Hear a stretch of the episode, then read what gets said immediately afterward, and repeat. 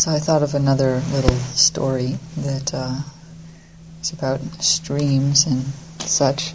So I thought I'd tell that. It's our night for uh, Q and A and such, but um, we're a small group, so I'll make a little offering. There's a story of um, a couple of monks who are walking along, and they get to a river that they have to ford and walk across. And for some reason, there's a woman there who can't get across the river. I don't know what this situation is, but for some reason she can't. And so one of the monks uh, picks her up and carries her across and puts her down on the other side. And then they, the monks keep walking. And they walk and walk for a while, and the monk who didn't do the carrying is getting more and more tense, and finally he bursts out to his friend and says, How could you have done that back there? You know we have this very strict rules where we're not allowed to touch women, and yet you carried that woman across the stream. And the first monk said, Oh, well, I put her down on the other side of the stream, but it seems to me that you're still carrying her.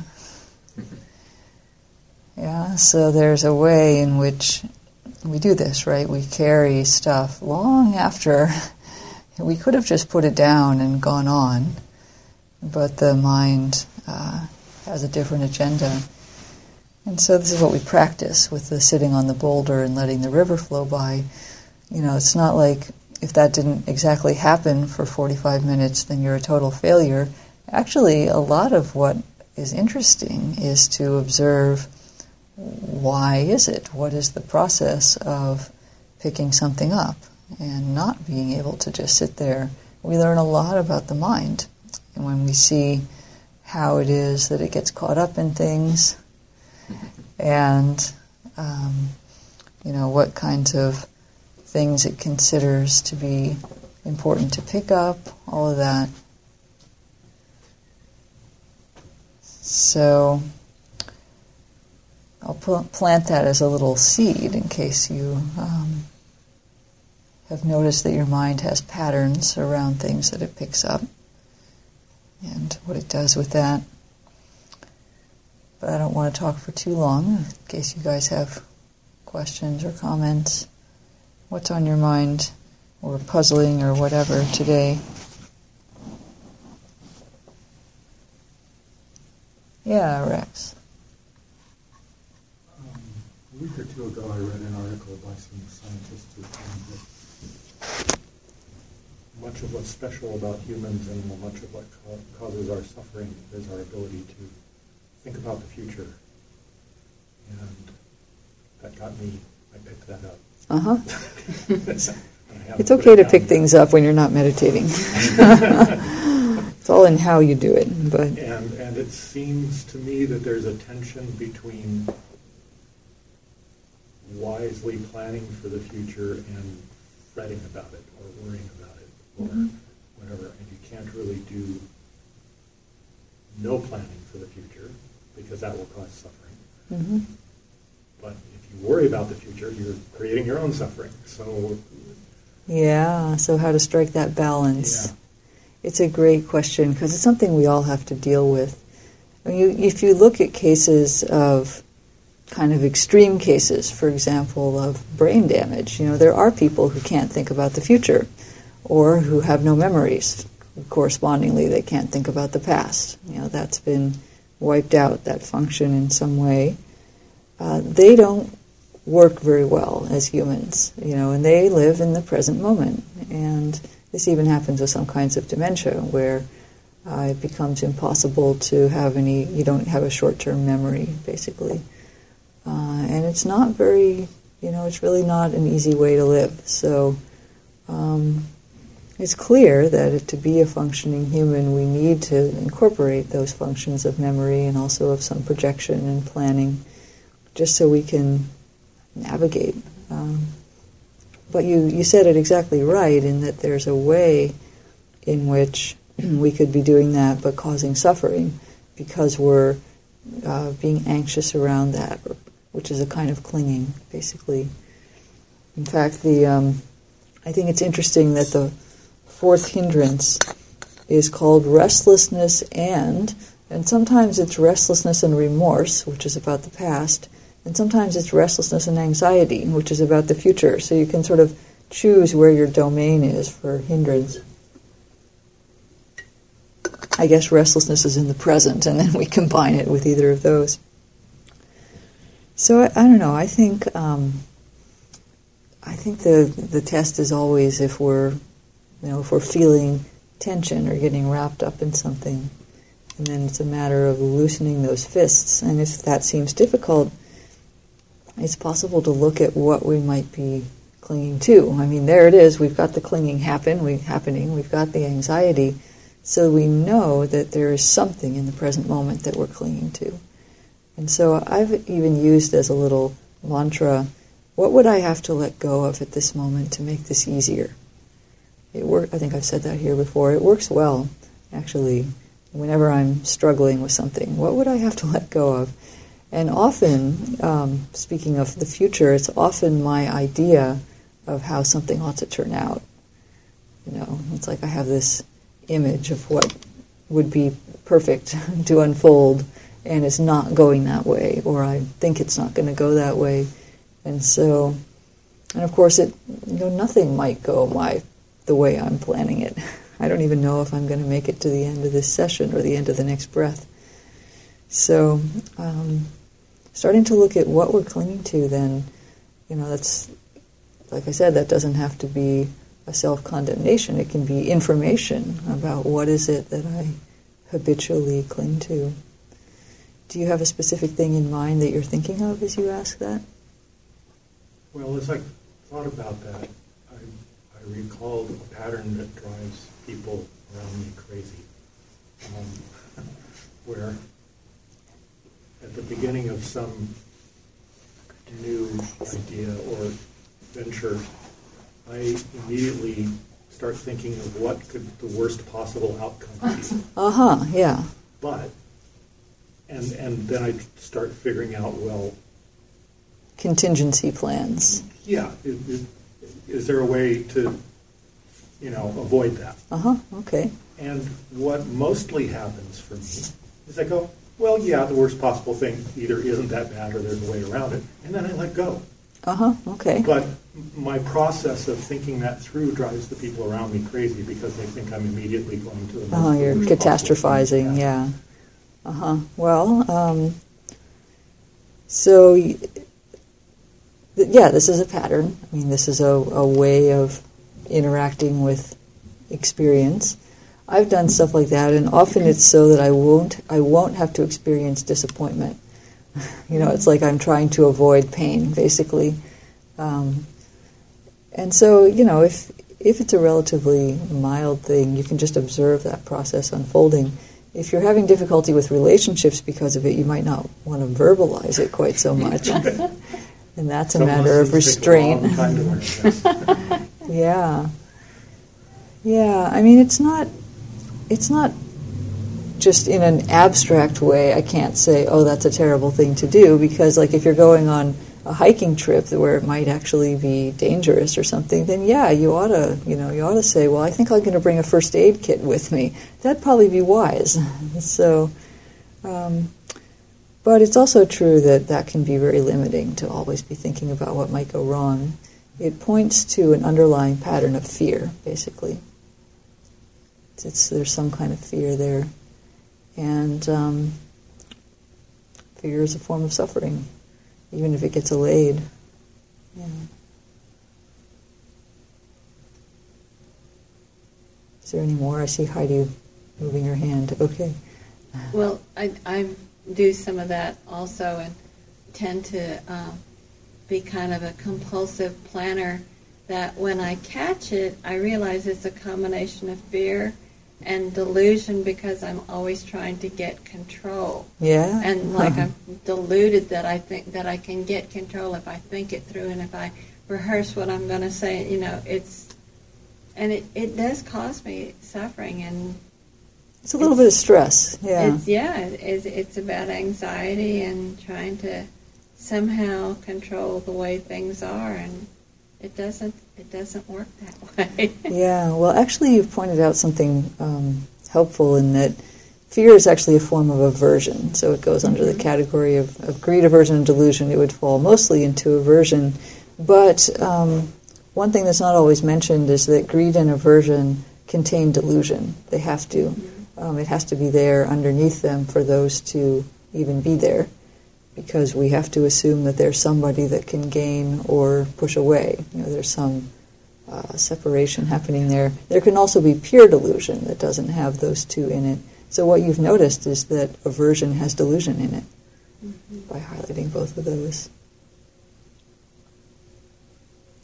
Yeah, and it's exactly about control. That's a classic aversive issue.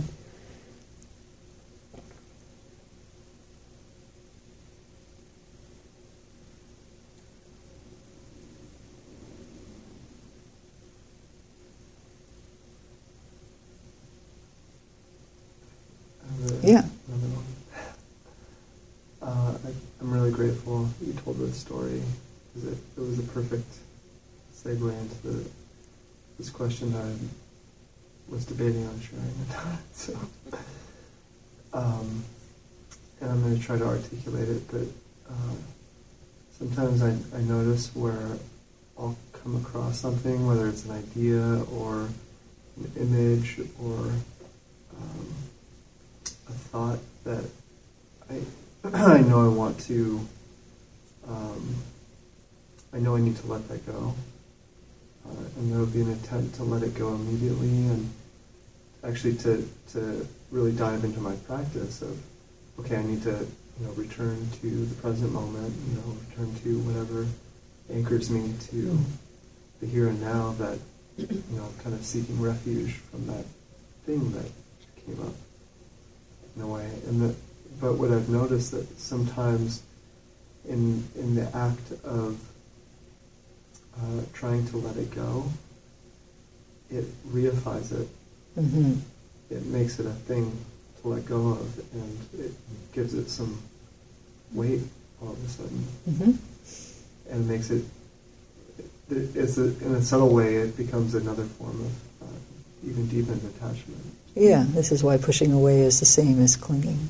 It's a form of clinging. Adyashanti says, um, You think that you resist things because they are there, but actually they're there because you resist them. Do you, do you have a question in there? 'Cause you, you've highlighted something that's true. Yeah. No, Yeah, just, just a helpful comment, yeah. Observation. Yeah, it's a great observation. Is that the act of opposition reifies? Yeah, and it's, uh, I don't know, it's hard to to be completely like water from that. Yeah. I mean, the task is then to turn, kind of turn toward instead of away, but not easy if it's something we're not comfortable with, and the mind is saying, "Get it away," or "I don't want that," or yeah. Yeah, um, you did use the phrase in your somewhere in your description, uh, trying to let go of something, and that's hard to do. It's it's hard to actually make ourselves let go of something. It's kind of like trying to fall asleep. In the end, it's more letting go. yeah, yeah.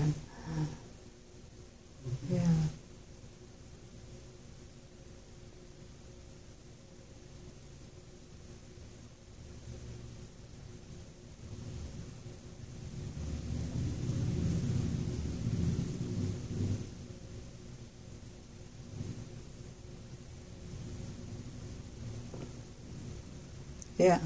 More of a comment or observation, your, your, your river examples strike home for me because I was a river guide and a trainer for 20 years. Oh. Um, but, but particularly around the rock in the river, I, I was reminded that while training raft guides, of course, you get stuck on rocks a lot in the river.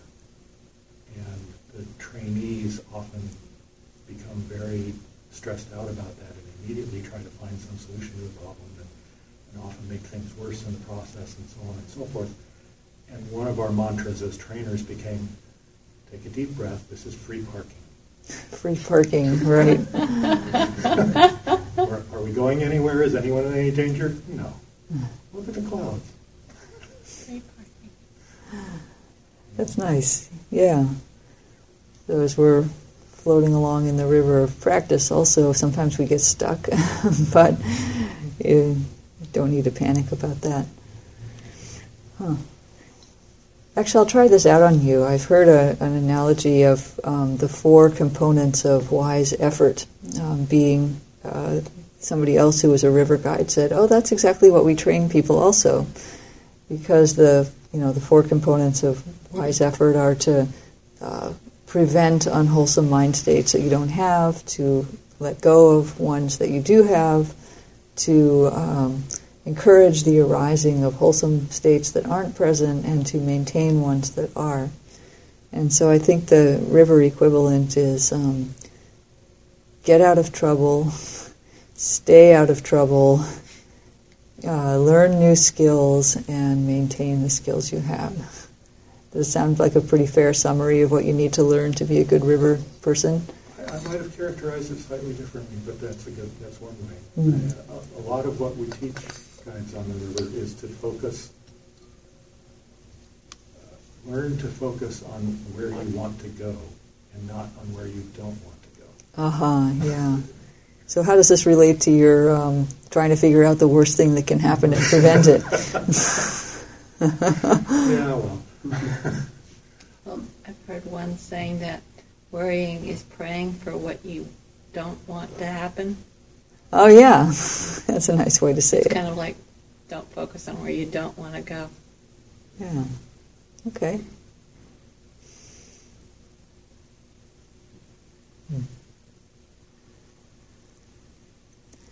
Well, since we're talking about mental patterns, I'll um, I'll give a little preview of something that I might teach on Saturday. I'm doing a day long on uh, on change, basically how we encounter and work with change. In case anybody has any change in their life, you may have noticed.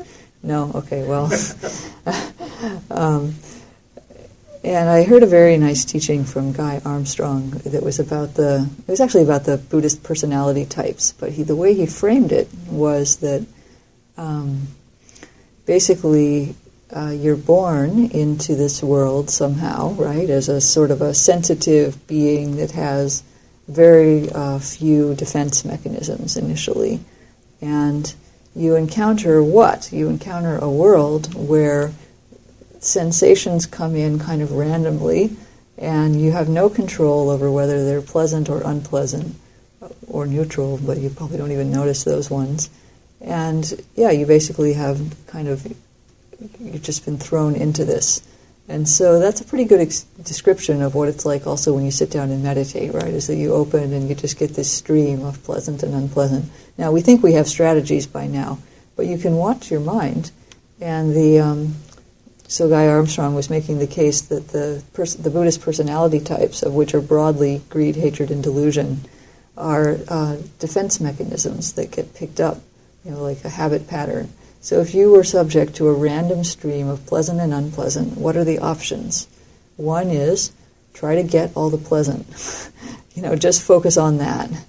And so that's the greed personality type. You know, and then the other another one is try to get rid of all the unpleasant push it out of the way, avoid it, uh, and that would be the aversive type. And then the third option is zone out. you know, just block it out. I don't. I can't deal with that. And that's the delusion type personality. Now we all have all three of these strategies going on in different times because we all have all three of those underlying tendencies in our mind. But you may notice that you have a particular favorite among these. And it's also said that you can, if you're not sure which type you are, you can check what you do when you walk into a room. And if you walk in, like you've never been in a room before, and you walk in, and if you see, if you say, wow, look at those beautiful yellow walls, that's really great, and the bamboo, bamboo floor, fantastic. And I really like those zafus, the way they're all black and they match I'm going to get some like that for home because, you know, I really like that style. So that's the greed type. You know, focus on what you like. and then the aversive type walks in and says, "Wow, the ceiling's pretty low in here. It's a little claustrophobic." I don't know. Uh, there's a pole in the middle of the room. That's a pretty lame design. Who thought of that? and, you know, those fans are so low, you could, if you're really tall, you could probably nick your head on them. You've got to be careful about that. So that's the aversive type.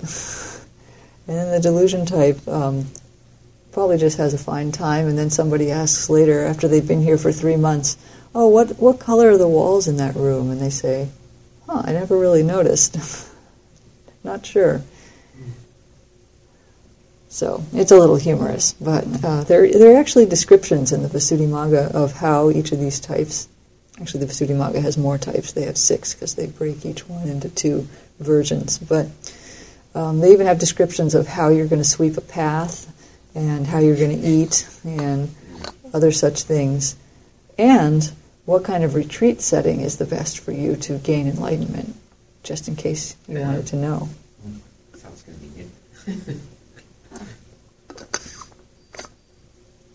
Do you remember the, the kind of retreat environments? Oh, you want to know? Okay.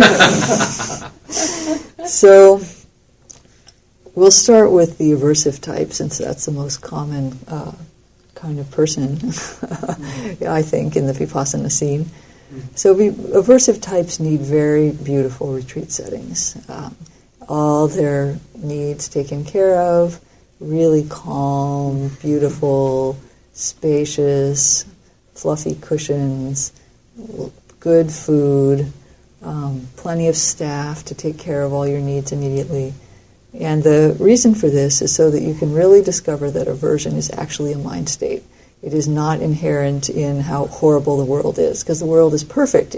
There can't be anything wrong with it, but the mind, the aversive mind, is still going to find stuff, and then you start realizing, okay, maybe this is a little over the top. Um, so that's the theory, at least. And then the um, the deluded type needs a space that's very safe. Actually, um, delusion types have a hard time getting settled down and really um, trusting themselves. That's what they need to work on is trusting their own experience. So it's similar to the aversive type. Actually, they would need a setting that was very safe, so it should be calm and quiet and not, um, you know, not claustrophobic and not unpredictable, etc. So those kinds of things. It's I think it's somewhat similar. Now, unfortunately, for those of you who are greed types, uh, the greed type should practice in a setting that is run down, dirty, terrible, smelly, uncomfortable, um, not enough, you know, too cold, too hot, something like that. So very uncomfortable, so that they can uh, get over that that indulgence in the physical um, safety and security and comfort. So, you know, places like the forest refuge don't really help greed types get over that. But it's okay, usually we all have lots of things to work on, so I don't worry about it too much. But I, I thought it was interesting that they thought that was important enough to write down. If you really wanted to challenge yourself. And don't be so sure that you know your type either, by the way. Uh, Mary Grace Orr, who was the founder of this group, um, thought for years and years that she was a greed type, like all the way through her teacher training uh, with Jack Kornfield. And she used to tell him, "Oh, I'm a greed type," and he would always just kind of say, "Uh huh." And she later realized that he was not buying into this because she finally realized she's an aversive type. But it took her a very long time to All either see that that or admit her- to that. Hmm? All of us that knew her were like, Yes, of course, other people can often tell, although don't be too quick to judge others either. Yeah. Um, but it's it's interesting, and and we do all have all three tendencies, and I also think that different ones probably come forth at different times in your life. Like you may start out where your situation is just such that your aversion is being triggered all the time, and then maybe if you let go of that lifestyle and adopt a more dharma lifestyle, then uh, some layer, you know, that layer might relax, and you'll see more of something else underneath.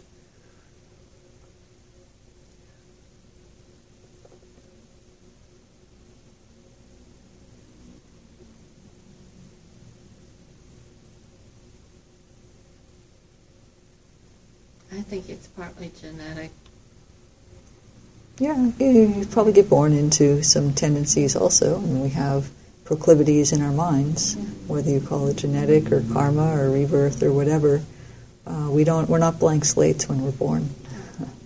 Not anyone who has more than one child knows that.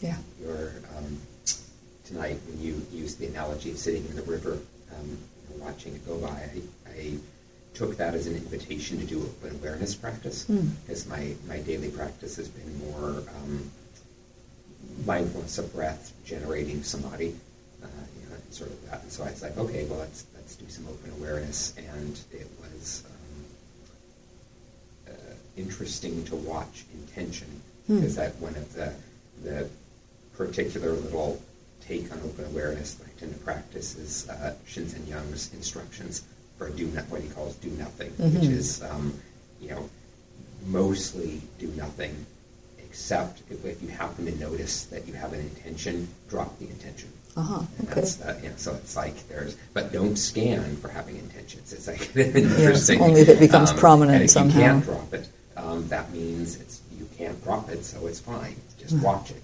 So it's Yeah. sort of there's all these caveats, but basically there's this sort of you notice an intention, drop it. Otherwise, do nothing. So Okay. that's that's what I do, and it was. Um, it was, int- I, I don't know, it was uh, very interesting to see that sort of when an intention is, was present that I owned. Sometimes there's intentions present that I actually don't own, like they're just intentions that are happening, and that's like, okay, well, that's fine. I just watch them, but if there's an intention that I'm owning, I could really see how that those are these little places where I start creating stories. Mhm. That that, that the uh, that intentions that I own are the places where some little, you know, boundary gets set up, some little story about the boundary, some little um, that that and that in general, when there weren't intentions that I owned happening, then there wasn't a whole lot of storytelling. So that I just that was a, uh, just an observation I'm sharing, I guess, that I was noticing tonight. That's interesting. And when you say intentions or intentions that you own, how do you recognize an intention? What characterizes it? Um, a uh, uh, and I guess like an active movement to Uh-huh. you know think something or solve something or move away from something. So something that's like a um, you know uh, active choice making, I guess, where I'm um, owning the choice making. So wanting or not wanting in some Yeah. way, moving toward, moving away from. Right. And then owning it means you're actually doing it. owning it means I'm doing it. You're doing it, yeah. Right. Okay. As opposed to, um, you know, sometimes with open awareness practice, um, which I haven't been doing a lot lately, but in the past when I've done it, I found it uh, interesting how you can, you know, if you do it a lot, or when I, when I was doing it more, um, you could get into these spaces where, uh, like thoughts or sort of like little uh, wind-up toys, where Mhm. like the, the mainspring of the thought, which is the thing that drives it along, was not like it was doing itself. Mhm. Like it wasn't, the, and you could just sort of watch like you know the springs would get wound up, and then the toy would be released, and then eventually the spring would wind down, and the toy would disappear, and it really has nothing to do with me. Like, it's Yeah, just- it's really empowering to see thoughts that way. yeah, and it was. Uh, Yeah. So, uh, anyways, uh, so that, but what I mean, that's what I mean by owning. Mhm. The intention is when I'm owning the little spring. Yeah. It's like I'm in there, like, like making that thought move along, Uh-huh. um, as opposed to just like, uh, just let the spring do its job. Oh, interesting. Yeah. Yeah, that's very interesting. And of course, there's still the background uh, intention to do open awareness practice, which is presumably operating. Right, right. Yeah. And I'm not sure what it means to completely drop that. Someday that'll let go too. That's good.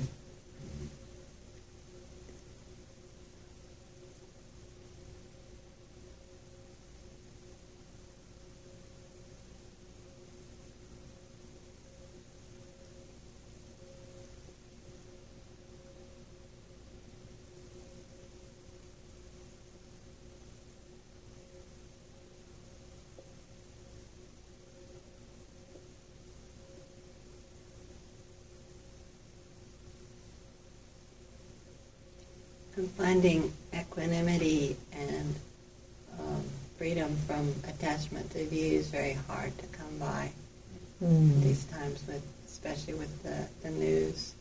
Because today's news is like grinding in my mind. very hard to let go. Yeah. Yeah, so there's a way we can, you know, open to the compassion and the pain and the, you know, the truth of, wow, this is the way things are going now. But it's definitely the advanced practice. Yeah, it's the advanced practice to separate that pain from the from any suffering that might be happening. And we, you know, we, we don't again and again, and that's that's part of the practice too.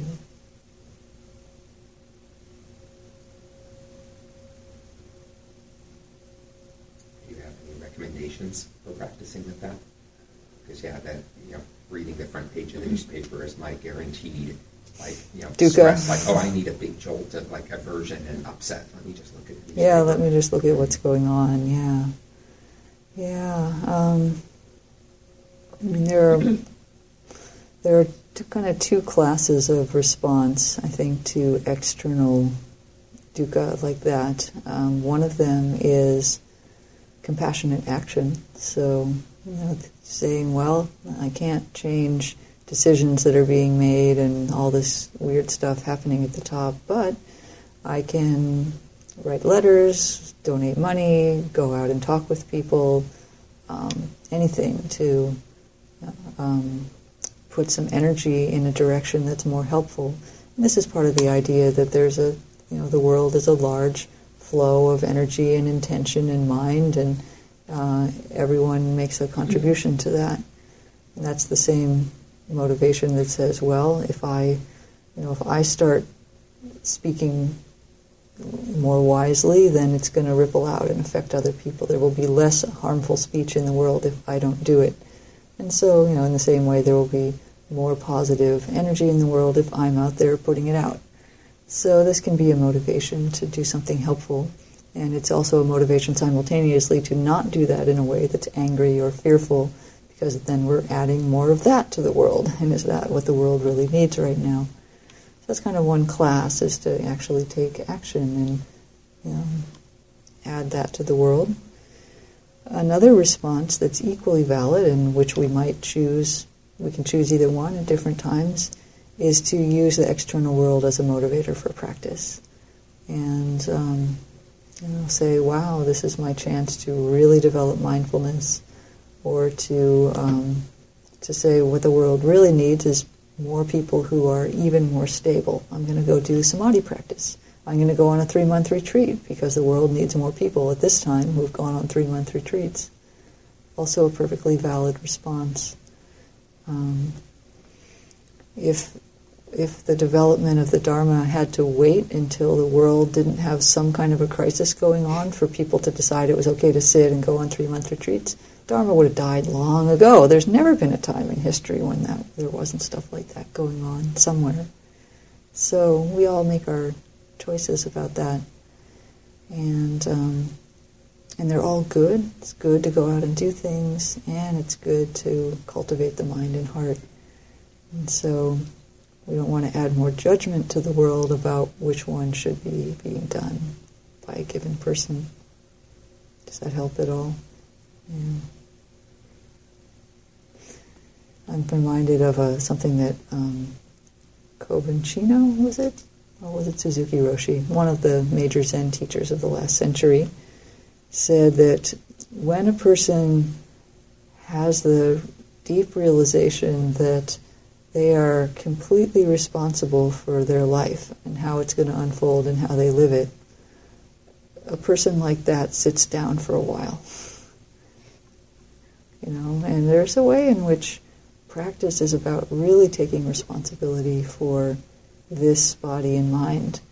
We, you know, we can't at first when we're children. Obviously, that's a different relationship. But there's, a, and then there's the growing up, the sort of natural maturing of the body physically. So we become an adult. But did we become an adult inside, or are we still thinking that there's stuff outside that's oppressing us and being our parent and so forth? And we all, at least many of us, have parts like that still.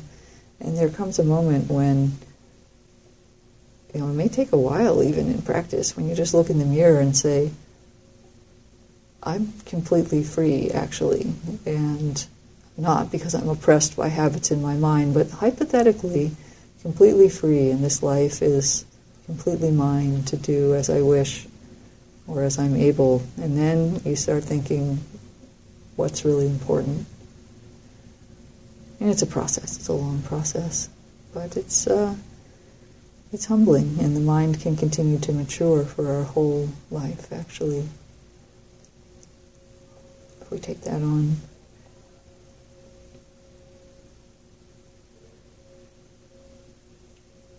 Along those lines, one of the things that helps me from time to time is re- to realize that even the most powerful person in the world suffers. Mm-hmm. they sometimes often maybe act out on that suffering. But they are still worthy of our.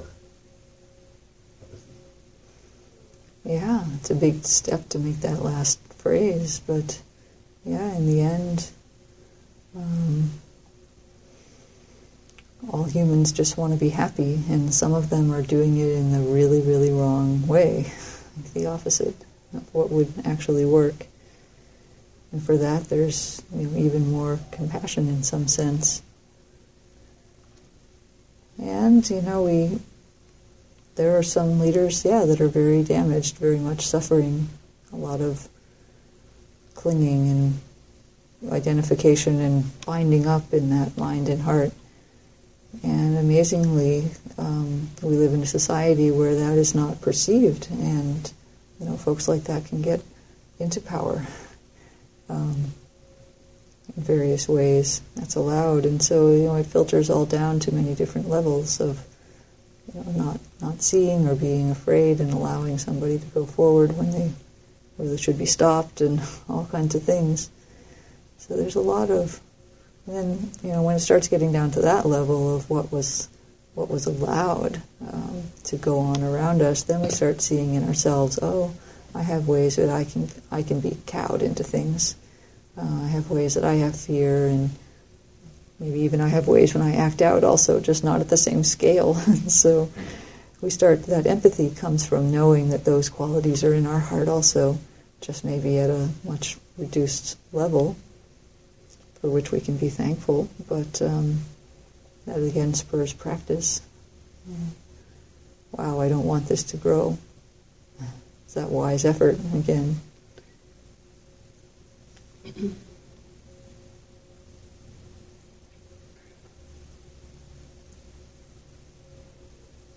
And of course, connecting with other people who can support us. We don't have to be doing this completely alone. That's why we come to places like this and so forth.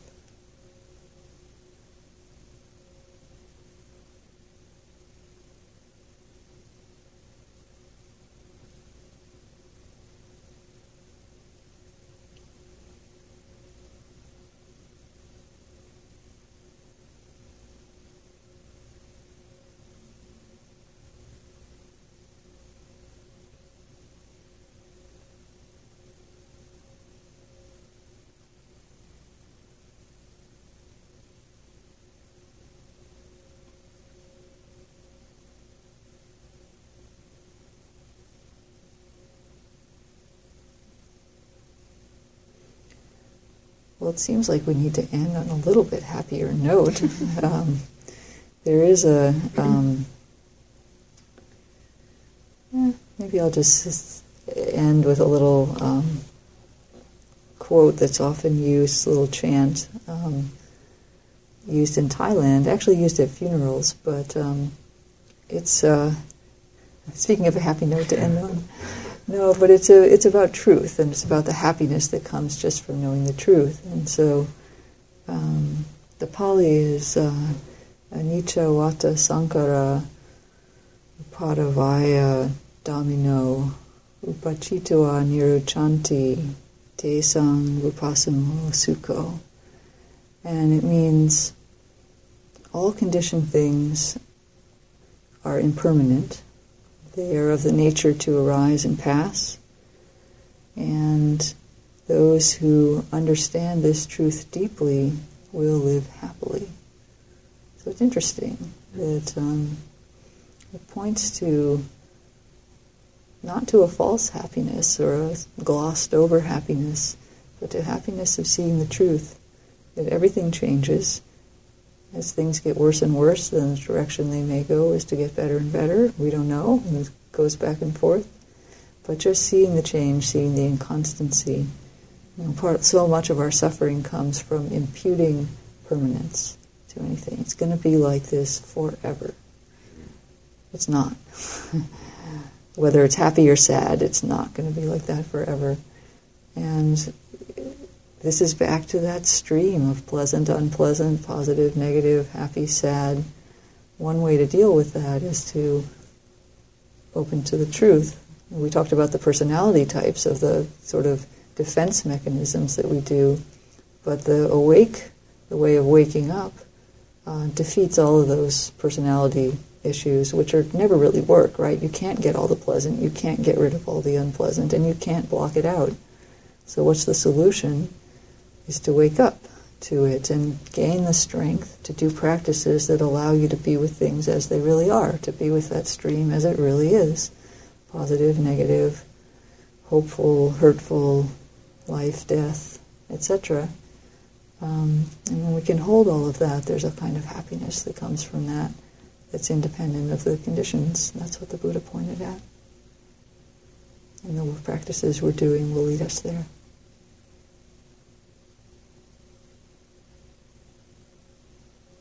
Alright, thanks, everyone.